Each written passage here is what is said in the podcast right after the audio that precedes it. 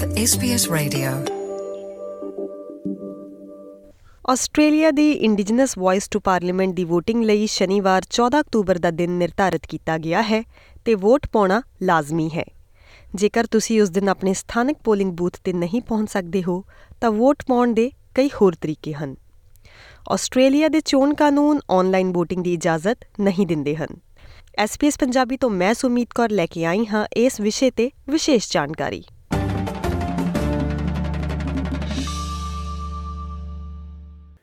Voice referendum ਲਈ yes or no vote ਦਾ ਪ੍ਰਚਾਰ ਜਾਰੀ ਹੈ। ਹਰ ਕਿਸੇ ਦੇ ਆਪੋ ਆਪਣੇ ਵਿਚਾਰ ਨੇ। ਆਓ ਲੋਕਾਂ ਦੇ ਵਿਚਾਰ ਵਿਸਥਾਰ ਵਿੱਚ ਜਾਣਦੇ ਹਾਂ। ਮੈਲਬਨ ਦੇ ਸਿੱਖ ਕਮਿਊਨਿਟੀ ਕਨੈਕਸ਼ਨਸ ਤੋਂ ਗੁਰਵਿੰਦਰ ਸਿੰਘ ਦਾ ਇਸ ਬਾਬਤ ਕਹਿਣਾ ਹੈ ਕਿ ਇੰਡੀਜੀਨਸ ਵੌਇਸ ਟੂ ਪਾਰਲੀਮੈਂਟ ਇਸ ਰੈਫਰੈਂਡਮ ਦੇ ਵਿੱਚ ਦੋ ਹੀ ਗੱਲਾਂ ਨੇ।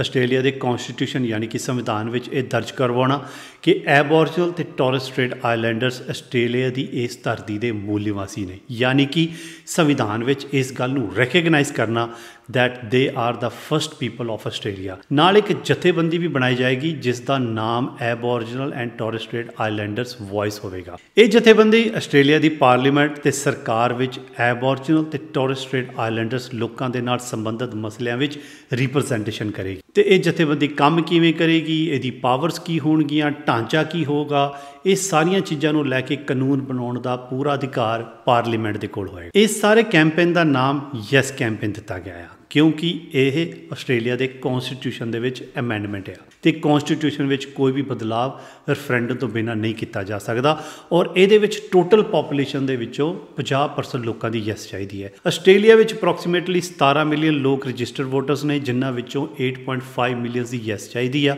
6 ਵਿੱਚੋਂ 4 ਸਟੇਟਾਂ ਦੀ ਯੈਸ ਚਾਹੀਦੀ ਹੈ ਤਾਂ ਹੀ ਕਨਸਟੀਟਿਊਸ਼ਨ ਦੇ ਵਿੱਚ ਕਿਸੇ ਤਰ੍ਹਾਂ ਦੀ ਵੀ ਅਮੈਂਡਮੈਂਟ ਕੀਤੀ ਜਾ ਸਕਦੀ ਹੈ ਇਸ ਰੈਫਰੈਂਡਮ ਦੇ ਵਿੱਚ ਤੁਹਾਡੇ ਕੋਲ ਦੋ ਹੀ ਆਪਸ਼ਨ ਨੇ ਯੈਸ ਤੇ ਨੋ ਇਹਦੇ ਪੱਖ ਦੇ ਵਿੱਚ ਜੋ ਕੈਂਪੇਨ ਚੱਲ ਰਹੀ ਹੈ, ਉਹਨੂੰ ਯੈਸ ਕੈਂਪੇਨ ਕਹਿ ਰਹੇ ਨੇ।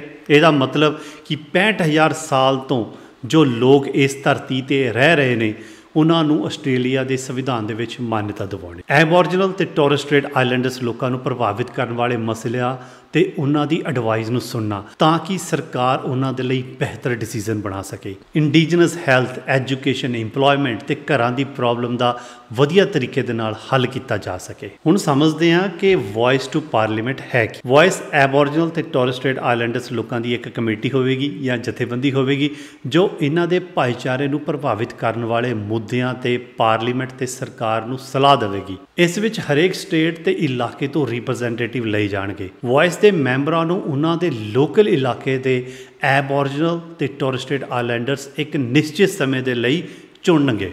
ਹੁਣ ਸਵਾਲ ਇਹ ਉੱਠਦਾ ਹੈ ਕਿ ਵਾਈ ਸਾਨੂੰ ਕਿਉਂ ਲੋੜ ਹੈ ਉਹਨਾਂ ਨੂੰ ਕਨਸਟੀਟਿਊਸ਼ਨ ਵਿੱਚ ਰੈਕਗਨਾਈਜ਼ ਕਰਨ ਦੀ ਜਾਂ ਫਿਰ ਉਹਨਾਂ ਦੀ ਇੱਕ ਅਲੱਗ ਕਮੇਟੀ ਵੌਇਸ ਬਣਾਉਣ ਦੀ। ਐਬੋਰੀਜਨਲ ਤੇ ਟੋਰਸ ਸਟ੍ਰੇਟ ਆਈਲੈਂਡਰਸ ਲੋਕਾਂ ਦੇ ਸਾਹਮਣੇ ਬਹੁਤ ਵੱਡੀਆਂ ਚੁਣੌਤੀਆਂ। ਇਹਨਾਂ ਵਿੱਚ ਸੁਸਾਈਡ ਰੇਟ ਨਾਨ ਇੰਡੀਜਨਸ ਲੋਕ ਯਾਨੀ ਕਿ ਨਾਰਮਲ ਆਸਟ੍ਰੇਲੀਅਨ ਨਾਲੋਂ ਡਬਲ ਆ। ਲਾਈਫ ਐਕਸਪੈਕਟੈਂਸੀ ਜਿਹੜੀ ਇਹਨਾਂ ਦੀ ਹੈ ਉਹ ਤਕਰੀਬਨ ਨਾਨ ਇੰਡੀਜਨਸ ਆਸਟ੍ਰੇਲੀਅਨ ਜਾਂ ਆਮ ਆਸਟ੍ਰੇਲੀਅਨ ਨਾਲੋਂ 8 ਸਾਲ ਘੱਟ ਆ। ਇਹਨਾਂ ਦੇ ਕੋਲ ਐਜੂਕੇਸ਼ਨ ਟ੍ਰੇਨਿੰਗ ਜੌਬ ਅਪਰਚੂਨਿਟੀਆਂ ਬਹੁਤ ਘੱਟ ਨੇ। ਸਰਕਾਰ ਦੀਆਂ ਇਹਨਾਂ ਨੂੰ ਲੈ ਕੇ ਹੁਣ ਤੱਕ ਜੋ ਵੀ ਪਾਲਿਸੀ ਬਣੀਆਂ ਨੇ family ਉਹਨਾਂ ਨੇ ਅਸਲ ਵਿੱਚ ਜਾਂ ਜ਼ਮੀਨ ਦੇ ਉੱਤੇ ਕੋਈ ਖਾਸ ਫ਼ਰਕ ਨਹੀਂ ਪਾਇਆ ਤੇ ਉਹਨਾਂ ਪਾਲਿਸੀਆਂ ਦਾ ਇਹਨਾਂ ਨੂੰ ਪੂਰਾ ਲਾਭ, ਪੂਰਾ ਫਾਇਦਾ ਨਹੀਂ ਮਿਲਿਆ। ਇਸ ਨਾਲ ਐਬੋਰੀਜਨਲ ਤੇ ਟੋਰਸ ਸਟ੍ਰੇਟ ਆਈਲੈਂਡਰਸ ਲੋਕ ਆਪਣੀ ਆਵਾਜ਼ ਤੇ ਇਸ਼ੂਜ਼ ਖੁਦ ਸਰਕਾਰ ਦੇ ਕੋਲ ਲੈ ਕੇ ਜਾ ਸਕਦੇ ਨੇ। ਇਸ ਦੇ ਨਾਲ ਉਹਨਾਂ ਲੋਕਾਂ ਦੇ ਲਈ ਵਧੀਆ ਡਿਸੀਜਨ ਬਣ ਸਕਦੇ ਨੇ। ਇਹ ਕਮਿਊਨਿਟੀਜ਼ ਰਿਮੋਟ ਇਲਾਕਿਆਂ ਦੇ ਵਿੱਚ ਰਹਿੰਦੀਆਂ ਨੇ। ਤਾਂ ਸਰਕਾਰ ਦੇ ਲਈ ਉਹਨਾਂ ਦੀ ਜ਼ਰੂਰਤਾਂ ਨੂੰ ਸਮਝਣਾ ਕਾਫੀ ਮੁਸ਼ਕਲ ਹੈ। ਤਾਂ ਇਸ ਕਮੇਟੀ ਦੀ ਸਲਾਹ ਦੇ ਨਾਲ ਉਹਨਾਂ ਦੀ ਜ਼ਰੂਰਤਾਂ ਨੂੰ ਸਮਝਣ ਵਿੱਚ ਕਾਫੀ ਆਸਾਨੀ ਹੋਊਗੀ। ਤਾਂ ਉਹਨਾਂ ਦੇ ਲਈ ਕੰਮ ਕਰਨ ਦੇ ਵਿੱਚ ਸਰਕਾਰ ਨੂੰ ਕਾਫੀ ਮਦਦ ਮਿਲੂਗੀ। ਹੁਣ ਸਮਝਦੇ ਹਾਂ ਕਿ ਵੌਇਸ ਦੇ ਮੇਨ ਪੁਆਇੰਟ ਕੀ ਨੇ।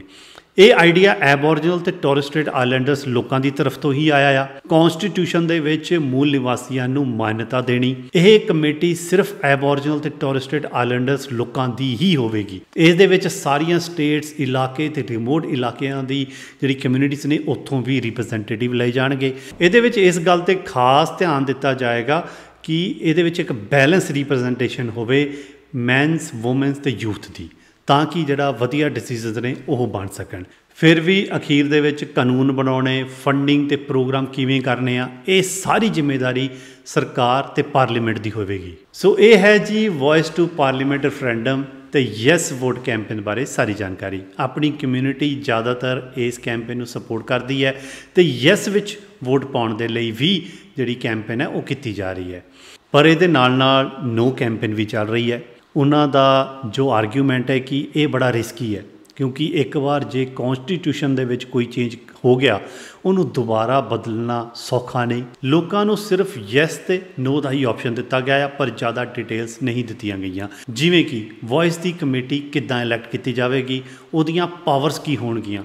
ਉਹ ਕਿਹੜੇ ਕਿਹੜੇ ਮਸਲੇ ਦੇ ਵਿੱਚ ਪਾਰਲੀਮੈਂਟ ਤੇ ਸਰਕਾਰ ਨੂੰ ਸਲਾਹ ਦੇ ਸਕਦੀ ਹੈ? ਲੋਕ ਚਾਹੁੰਦੇ ਨੇ ਕਿ ਵੋਟ ਪਾਉਣ ਤੋਂ ਪਹਿਲਾਂ ਉਹਨਾਂ ਨੂੰ ਇਹ ਸਾਰੀ ਜਾਣਕਾਰੀ ਦਿੱਤੀ ਜਾਵੇ। ਕਈਆਂ ਦਾ ਇਹ ਆਰਗੂਮੈਂਟ ਹੈ ਕਿ ਇਹ ਕੋਈ ਹੱਲ ਨਹੀਂ, ਬਲਕਿ ਬਿਊਰੋਕ੍ਰੇਸੀ ਨੂੰ ਬੜਾਵਾ ਦੇਣਾ ਆ ਤੇ ਸਰਕਾਰ ਲਈ ਕਾਫੀ ਐਕਸਪੈਂਸਿਵ ਹੋ ਸਕਦਾ ਆ, ਜਿਸ ਦਾ ਬੋਝ ਟੈਕਸ ਦੇ ਰੂਪ ਦੇ ਵਿੱਚ ਨਾਰਮਲ ਆਸਟ੍ਰੇਲੀਅਨਸ ਤੇ ਹੀ ਪਵੇਗਾ। ਕਈ ਇੰਡੀਜਨਸ ਕਮਿਊਨਿਟੀਜ਼ ਤੇ ਆਰਗੇਨਾਈਜੇਸ਼ਨਸ ਵੀ ਇਹਦਾ ਵਿਰੋਧ ਕਰ ਰਹੀਆਂ ਨੇ ਕਿਉਂਕਿ ਉਹ ਕਨਸਟੀਟਿਊਸ਼ਨ ਨੂੰ ਹੀ ਨਹੀਂ ਮੰਨਦੇ। ਉਹ ਕਨਸਟੀਟਿਊਸ਼ਨ ਨੂੰ ਇੱਕ ਕਨੋਲੀਅਲ ਡਾਕੂਮੈਂਟ ਮੰਨਦੇ ਨੇ ਤਾਂ ਉਹ ਕਹਿੰਦੇ ਕਿ ਉਹਨਾਂ ਨੂੰ ਕੋਈ ਫ਼ਰਕ ਨਹੀਂ ਪੈਂਦਾ ਇਹਦੇ ਵਿੱਚ ਕੋਈ ਚੀਜ਼ ਦਰਜ ਕੀਤੀ ਜਾਵੇ ਜਾਂ ਨਹੀਂ ਕਿਉਂਕਿ ਇਹ ਡਾਕੂਮੈਂਟ ਹੀ ਉਹਨਾਂ ਦੇ ਲਈ ਵੈਲਿਡ ਨਹੀਂ ਹੈਗਾ। ਆਓ ਮੈਲਬਨ ਨਿਵਾਸੀ ਅੰਮ੍ਰਿਤਪਾਲ ਸਿੰਘ ਪੰਗਲ ਦੀ ਇਸ ਬਾਰੇ ਵਿਚਾਰਧਾਰਾ ਸੁਣਦੇ ਹਾਂ। ਹਾਂਜੀ ਸਤਿ ਸ੍ਰੀ ਅਕਾਲ ਜੀ ਸਾਰਿਆਂ ਨੂੰ। ਅੱਜ ਦੀ ਜਿਹੜਾ ਟੌਪਿਕ ਹੈ ਗੱਲ ਕਰਨ ਦਾ ਉਹ ਹੈਗਾ ਜਿਹੜਾ ਅਪਕਮਿੰਗ ਰੈਫਰੈਂਡਮ ਆ ਵੌਇਸ ਵਾਲਾ ਉਹਦੇ ਬਾਰੇ ਚ। ਅਹ ਦੇਖੋ ਜੀ ਮੈਂ ਪਹਿਲਾਂ ਸੋਚ ਰਿਹਾ ਸੀਗਾ ਇਹਦੇ ਬਾਰੇ ਯੈਸ ਕਰਨ ਦੇ ਲਈ ਪਰ ਅਮ, ਮੈਂ ਥੋੜੀ ਬਹੁਤੀ ਰਿਸਰਚ ਕੀਤੀ ਆ ਇਸ ਟੌਪਿਕ ਦੇ ਤੇ ਮੇਰਾ ਆਨਸਰ ਹੁਣ ਨੋ ਹੋਏਗਾ। ਅਹ ਇਹਦੇ ਕਪਲ ਆਫ ਮੇਨ ਰੀਜ਼ਨਸ ਨੇ ਜੀ। ਅਹ ਪਹਿਲੀ ਗੱਲ ਅਹ ਜਿਹੜੀ ਫੋਰਮੋਸਟ ਆ ਕਿ ਅਹ ਇਹ ਜਿਹੜੇ ਲੋਕ ਬਾਹਰੋਂ ਆ ਕੇ ਆਸਟ੍ਰੇਲੀਆ ਦੇ ਵਿੱਚ ਵਸੇ ਸੀ, ਅੱਜ ਆਪਣੇ ਆਪ ਨੂੰ ਆਸਟ੍ਰੇਲੀਅਨ ਕਹਿੰਦੇ ਨੇ ਦੇ ਆਰ ਦੀ ਵਨ ਜਿਹੜੇ ਕਹਿੰਦੇ ਨੇ ਕਿ ਅਸੀਂ ਡਿਸਾਈਡ ਕਰਾਂਗੇ ਜਿਹੜੇ ਨੇਟਿਵ ਆਸਟ੍ਰੇਲੀਅਨ ਨੇ, ਉਹ ਪਾਰਟ ਆਫ ਆਸਟ੍ਰੇਲੀਅਨ ਕਨਸਟੀਟਿਊਸ਼ਨ ਹੈਗੇ ਨੇ ਕਿ ਨਹੀਂ? ਤਾਂ ਮੇਰੇ ਹਿਸਾਬ ਨਾਲ ਇਹ ਬੈਕਵਰਡਸ ਦਾ ਸਾਰਾ ਹੀ ਪ੍ਰੋਸੈਸ ਜਿਹੜੀ ਇਹ ਓਪਰਚ्युनिटी ਆ, ਇਹ ਸਿਰਫ ਤੇ ਸਿਰਫ ਨੇਟਿਵ ਲੋਕਾਂ ਨੂੰ ਦਿੱਤੀ ਜਾਣੀ ਚਾਹੀਦੀ ਹੈ, ਜਿਹੜੇ ਕਿ ਟਰੂ ਆਸਟ੍ਰੇਲੀਅਨ ਨੇ, ਨਾ ਕਿ ਜਿਹੜੇ ਲੋਕ ਬਾਹਰੋਂ ਆ ਕੇ ਵਸੇ ਨੇ ਉਹਨਾਂ ਉਹਨਾਂ ਨੂੰ। ਤੇ ਜਿਹੜਾ ਨੰਬਰ 2 ਤੇ ਪੁਆਇੰਟ ਬਹੁਤ ਹੀ ਡਿਸਟਰਬਿੰਗ ਆ, ਉਹ ਇਹ ਹੈ ਜੀ ਕਿ ਮੈਂ ਇੱਕ ਬਹੁਤ ਵੱਡੀ ਆਰਗੇਨਾਈਜੇਸ਼ਨ ਦੇ ਵਿੱਚ ਕੰਮ ਕਰਦਾ, ਸਾਡੀ ਟੀਮ ਦੇ ਵਿੱਚ ਅਪਰੋਕਸੀਮੇਟਲੀ ਐਨੀ ਟਾਈਮ 200 ਤੋਂ ਜ਼ਿਆਦਾ ਬੰਦੇ ਕੰਮ ਕਰਦੇ ਹੁੰਦੇ ਆ। ਤੇ ਮੈਂ ਪਾਸ ਕਪਲ ਆਫ ਡੇਜ਼ ਦੇ ਉੱਤੇ ਆਪਣੇ ਲੰਚ ਟਾਈਮ ਦੇ ਵਿੱਚ ਵੱਖ-ਵੱਖ ਲੋਕਾਂ ਦੇ ਨਾਲ ਇਸ ਟੌਪਿਕ ਤੇ ਗੱਲ ਕੀਤੀ ਹੈ। ਤੇ surprisingly out of I would say only 1% 1% ਜਿਹੜੀ ਪਾਪੂਲੇਸ਼ਨ ਆ, ਉਹਨਾਂ ਨੂੰ ਪਤਾ ਹੈ ਕਿ ਐਕਚੁਅਲ ਦੇ ਵਿੱਚ ਮਸਲਾ ਕੀ ਹੈ। ਬਾਕੀ ਲੋਕਾਂ ਨੂੰ ਤਾਂ ਇਹ ਵੀ ਨਹੀਂ ਪਤਾ ਕਿ ਇਹ ਹੈ ਕੀ ਚੀਜ਼, ਕਿਉਂ ਕਰ ਰਹੇ ਆ, ਇਹਦੇ ਬੈਨੀਫਿਟਸ ਕੀ ਨੇ ਤੇ ਇਹਦੇ ਡਰਾਬੈਕਸ ਕੀ ਨੇ, ਹਨਾ? ਸੋ ਗਵਰਨਮੈਂਟ ਤੇ ਵ- ਵੱਲੋਂ ਬਹੁਤ ਵੱਡੀ ਕੰਮ- ਅਹ, ਜਿਹੜੀ ਕੈਂਪੇਨ ਚਲਾਈ ਜਾ ਰਹੀ ਹੈ ਕਿ ਤੁਸੀਂ ਆਪਣੇ ਆਪ ਨੂੰ ਰਜਿਸਟਰ ਕਰੋ ਇਲੈਕਟੋਰਲ ਕਮਿਸ਼ਨ ਤੇ ਜਾ ਕੇ ਆਪਣੇ ਡਿਟੇਲਾਂ ਫਿਕਸ ਕਰੋ, ਤੁਸੀਂ ਨੇ ਵੋਟ ਕਰਨੀ ਹੈ ਮਸਟ ਹੋਣੀ ਚਾਹੀਦੀ ਹੈ। ਬਟ ਮੇਰੇ ਹਿਸਾਬ ਨਾਲ ਗਵਰਨਮੈਂਟ ਨੂੰ ਕੈਂਪੇਨ ਇਹ ਵੀ ਚਲਾਉਣੀ ਚਾਹੀਦੀ ਹੈ ਕਿ ਇਹ ਹੈ ਕੀ? ਅਸੀਂ ਕੀ ਗੱਲ ਕਰ ਰਹੇ ਹਾਂ? ਕਿਉਂ ਕਰ ਰਹੇ ਹਾਂ? ਤੇ ਇਹਦਾ ਇਹੀ ਪ- ਤਰੀਕਾ ਕਿਉਂ ਅਪਣਾਇਆ ਜਾ ਰਿਹਾ ਹੈ? ਇਹ ਸਾਰੀਆਂ ਗੱਲਾਂ ਜਿਹੜੀ ਪਾਪੂਲੇਸ਼ਨ ਹੈ ਜਨਰਲ ਪਬਲਿਕ ਹੈ, ਖਾਸ ਕਰਕੇ ਜਿਹੜੀ ਵਰਕਿੰਗ ਕਲਾਸ ਪਾਪੂਲੇਸ਼ਨ ਆਸਟ੍ਰੇਲੀਆ ਦੀ ਮਿਡਲ ਕਲਾਸ ਤੋਂ ਲੋਅਰ ਕਲਾਸ ਹੈ, ਇਹਨਾਂ ਕੋਲੇ ਬੱਚਿਆਂ ਤੋਂ ਫੈਮਿਲੀ ਤੋਂ ਤੇ ਕੰਮ ਤੋਂ ਬਿਨਾਂ ਟਾਈਮ ਹੀ ਹੈ ਨਹੀਂ। ਉਹਨਾਂ ਕੋਲੇ ਤਾਂ ਇਸ, ਇਹ- ਇਹ ਇਨਫੋਰਮੇਸ਼ਨ ਦਾ ਸੋਰਸ ਹੀ ਹੈ ਨਹੀਂ ਕੋਈ। ਤੇ ਉਹਦੇ ਲਈ ਆਈ ਥਿੰਕ ਰਾਦਰ ਦੈਨ ਕਿ ਲੋਕਾਂ ਨੂੰ ਆਪਾਂ ਟੈਕਸ ਪੇਅਰ ਦੀ ਮਨੀ ਸਪੈਂਡ ਕਰਕੇ ਇਹ ਦੱਸੀਏ ਕਿ ਤੁਸੀਂ ਨੇ ਵੋਟ ਪਾਉਣੀ ਹੋ ਪਾਉਣੀ ਹੈ। ਇਹਦੇ ਨਾਲ ਲੋਕਾਂ ਨੂੰ ਇਹ ਵੀ ਦੱਸਣਾ ਬਹੁਤ ਜ਼ਰੂਰੀ ਹੈ ਕਿ ਵੋਟ ਕਾਹਦੇ ਲਈ ਹੋ ਰਹੀ ਹੈ? ਹਨਾ? ਤੇ ਹੁਣ ਹੀ ਕਿਉਂ ਹੋ ਰਹੀ ਹੈ? 200 ਮੈਂ ਪੜ੍ਹ ਰਿਹਾ ਸੀ ਆਈ ਥਿੰਕ ਇਹ 238 ਸਾਲ ਹੋ ਗਏ ਨੇ ਜਿਹੜੀ ਇਹ ਆਸਟ੍ਰੇਲੀਆ ਦੀ ਲੈਂਡ ਹੈ, ਇਹਨੂੰ ਗ੍ਰੈਬ ਕੀਤੇ ਹੋਏ। ਧੱਕੇ ਨਾਲ ਗ੍ਰੈਬ ਕੀਤੀ ਗਈ ਸੀਗੀ। ਇਹਨਾਂ ਦੇ ਜਿਹੜੇ ਨੇਟਿਵ ਲੋਕਾਂ ਲੋਕ ਨੇ ਉਹਨਾਂ ਤੋਂ। ਤੇ ਹੁਣ ਜਿਨ੍ਹਾਂ ਲੋਕਾਂ ਨੇ ਗ੍ਰੈਬ ਕੀਤੀ ਸੀ, ਹੁਣ ਹੋਈ 200 ਸਾਲ ਤੋਂ ਬਾਅਦ, ਦੋ ਦਹਾ, ਦੋ ਸੈਂਚਰੀ ਤੋਂ ਬਾਅਦ ਆ ਕੇ ਉਹ ਕਹਿ ਰਹੇ ਨੇ ਕਿ ਨਹੀਂ, ਅਸੀਂ ਹੁਣ, ਦੇਖੋ ਜੇ ਤੁਹਾਨੂੰ ਫੀਲ ਹੁੰਦਾ ਕਿ ਤੁਸੀਂ ਨੇ ਗਲਤ ਕੀਤਾ ਸੀ, ਤਾਂ ਅਪੋਲੋਜਾਈਜ਼ ਐਕਸੈਪਟ ਤੇ just welcome them into the constitution ਹਨਾ? ਵੀ ਜੇਕਰ ਤੁਹਾਨੂੰ ਨਹੀਂ ਫੀਲ ਹੁੰਦਾ, ਤਾਂ ਫਿਰ ਇਹ ਡਰਾਮਾ ਕਿਉਂ ਹੈ? ਹਨਾ? ਇਹ ਇਹ ਆਪਾਂ ਇਦਾਂ ਕਿਉਂ ਕਰ ਰਹੇ ਹਾਂ ਕਿ ਜਿਹੜੇ ਲੋਕ ਅਸੈਂਸ਼ਲੀ ਐਕਚੁਅਲ ਦੇ ਵਿੱਚ ਅ, ਗੁਨੇਗਾਰ ਨੇ ਉਹੀ ਡਿਸਾਈਡ ਕਰਨਗੇ ਹਨਾ? ਤਾਂ ਮੈਨੂੰ ਇਹ ਚੀਜ਼ ਸਮਝ ਨਹੀਂ ਲੱਗੀ ਹੈਗੀ ਸੋ ਇਸ ਕਰਕੇ ਅ, ਮੇਰਾ ਆਨਸਰ ਇਹਦੇ ਲਈ ਨੋ ਹੀ ਹੋਏਗਾ। ਤੇ ਦੂਜਾ ਮੈਨੂੰ ਥੋੜੀ ਜਿਹੀ ਇਨਫੋਰਮੇਸ਼ਨ ਇਹ ਵੀ ਆਈ ਸੀ ਕਿ ਸਿਮਿਲਰ ਸੋਰਟ ਆਫ ਇਨਸੀਡੈਂਟ ਹੈ ਜਿਹੜਾ ਉਹ ਫਿਊ ਇਅਰਸ ਅਗੋ ਨਿਊਜ਼ੀਲੈਂਡ ਦੇ ਵਿੱਚ ਹੋਇਆ ਸੀ। ਤੇ ਉਥੋਂ ਦੀ ਜਿਹੜੀ ਪਬਲਿਕ ਆ ਉਹਦਾ ਰਿਵਿਊ ਇਹ ਹੋਇਆ ਕਿ ਜਦੋਂ ਅਸੀਂ ਵੋਟ ਯੈਸ ਕੀਤੀ ਤੇ ਇਹ ਇਹ ਪਾਸ ਹੋਇਆ ਰੈਫਰੈਂਡਮ ਸੀਗਾ ਜਿਹੜਾ, ਉਸ ਤੋਂ ਬਾਅਦ ਜਿਹੜੇ ਨੈਸ਼ਨਲ ਪਾਰਕਸ ਨੇ ਆਪਣੇ, ਜਾਂ ਜਿਹੜੀਆਂ ਪਬਲਿਕ ਪਲੇਸਸ ਨੇ, ਉਹਨਾਂ ਦੇ ਉੱਤੇ extra fees and charges implied ਕੀਤੀਆਂ ਗਈਆਂ ਨੇ, ਹਨਾ? ਤੇ ਆਪਾਂ, ਜਿੱਦਾਂ ਆਪਾਂ ਨੂੰ ਪਤਾ ਹੈ ਕਿ ਜਿਵੇਂ ਇੱਥੇ ਵਿਕਟੋਰੀਆ ਦੇ ਵਿੱਚ ਸਨੋ ਸੀਜ਼ਨ ਹੁੰਦਾ ਹੈ, ਤਾਂ ਕਿਸੇ ਵੀ ਆਪਾਂ ਜਿਹੜੇ ਸਨੋ ਰਿਜ਼ੋਰਟ ਤੇ ਜਾਂਦੇ ਆ ਉਹਦਾ ਜਿਹੜਾ ਪਾਸ ਆ ਅਪਰੋਕਸੀਮੇਟਲੀ ਮਿਨੀਮਮ 50 ਡਾਲਰ ਹੈ ਪਰ ਕਾਰ ਹਨਾ? ਤੇ ਉਸ ਤੋਂ ਬਾਅਦ ਤੁਸੀਂ ਜਿਹੜੀਆਂ ਐਕਟੀਵਿਟੀਜ਼ ਨੇ, ਉਹਨਾਂ ਤੇ ਐਕਸਟਰਾ ਸਪੈਂਡ ਕਰਨਾ ਪੈਂਦਾ। ਕਾਸਟ ਆਫ ਲਿਵਿੰਗ ਦਾ ਕ੍ਰਾਈਸਿਸ ਆਲਰੇਡੀ ਆਸਟ੍ਰੇਲੀਆ ਦੇ ਵਿੱਚ ਚੱਲ ਰਿਹਾ ਹੈ, ਹਨਾ?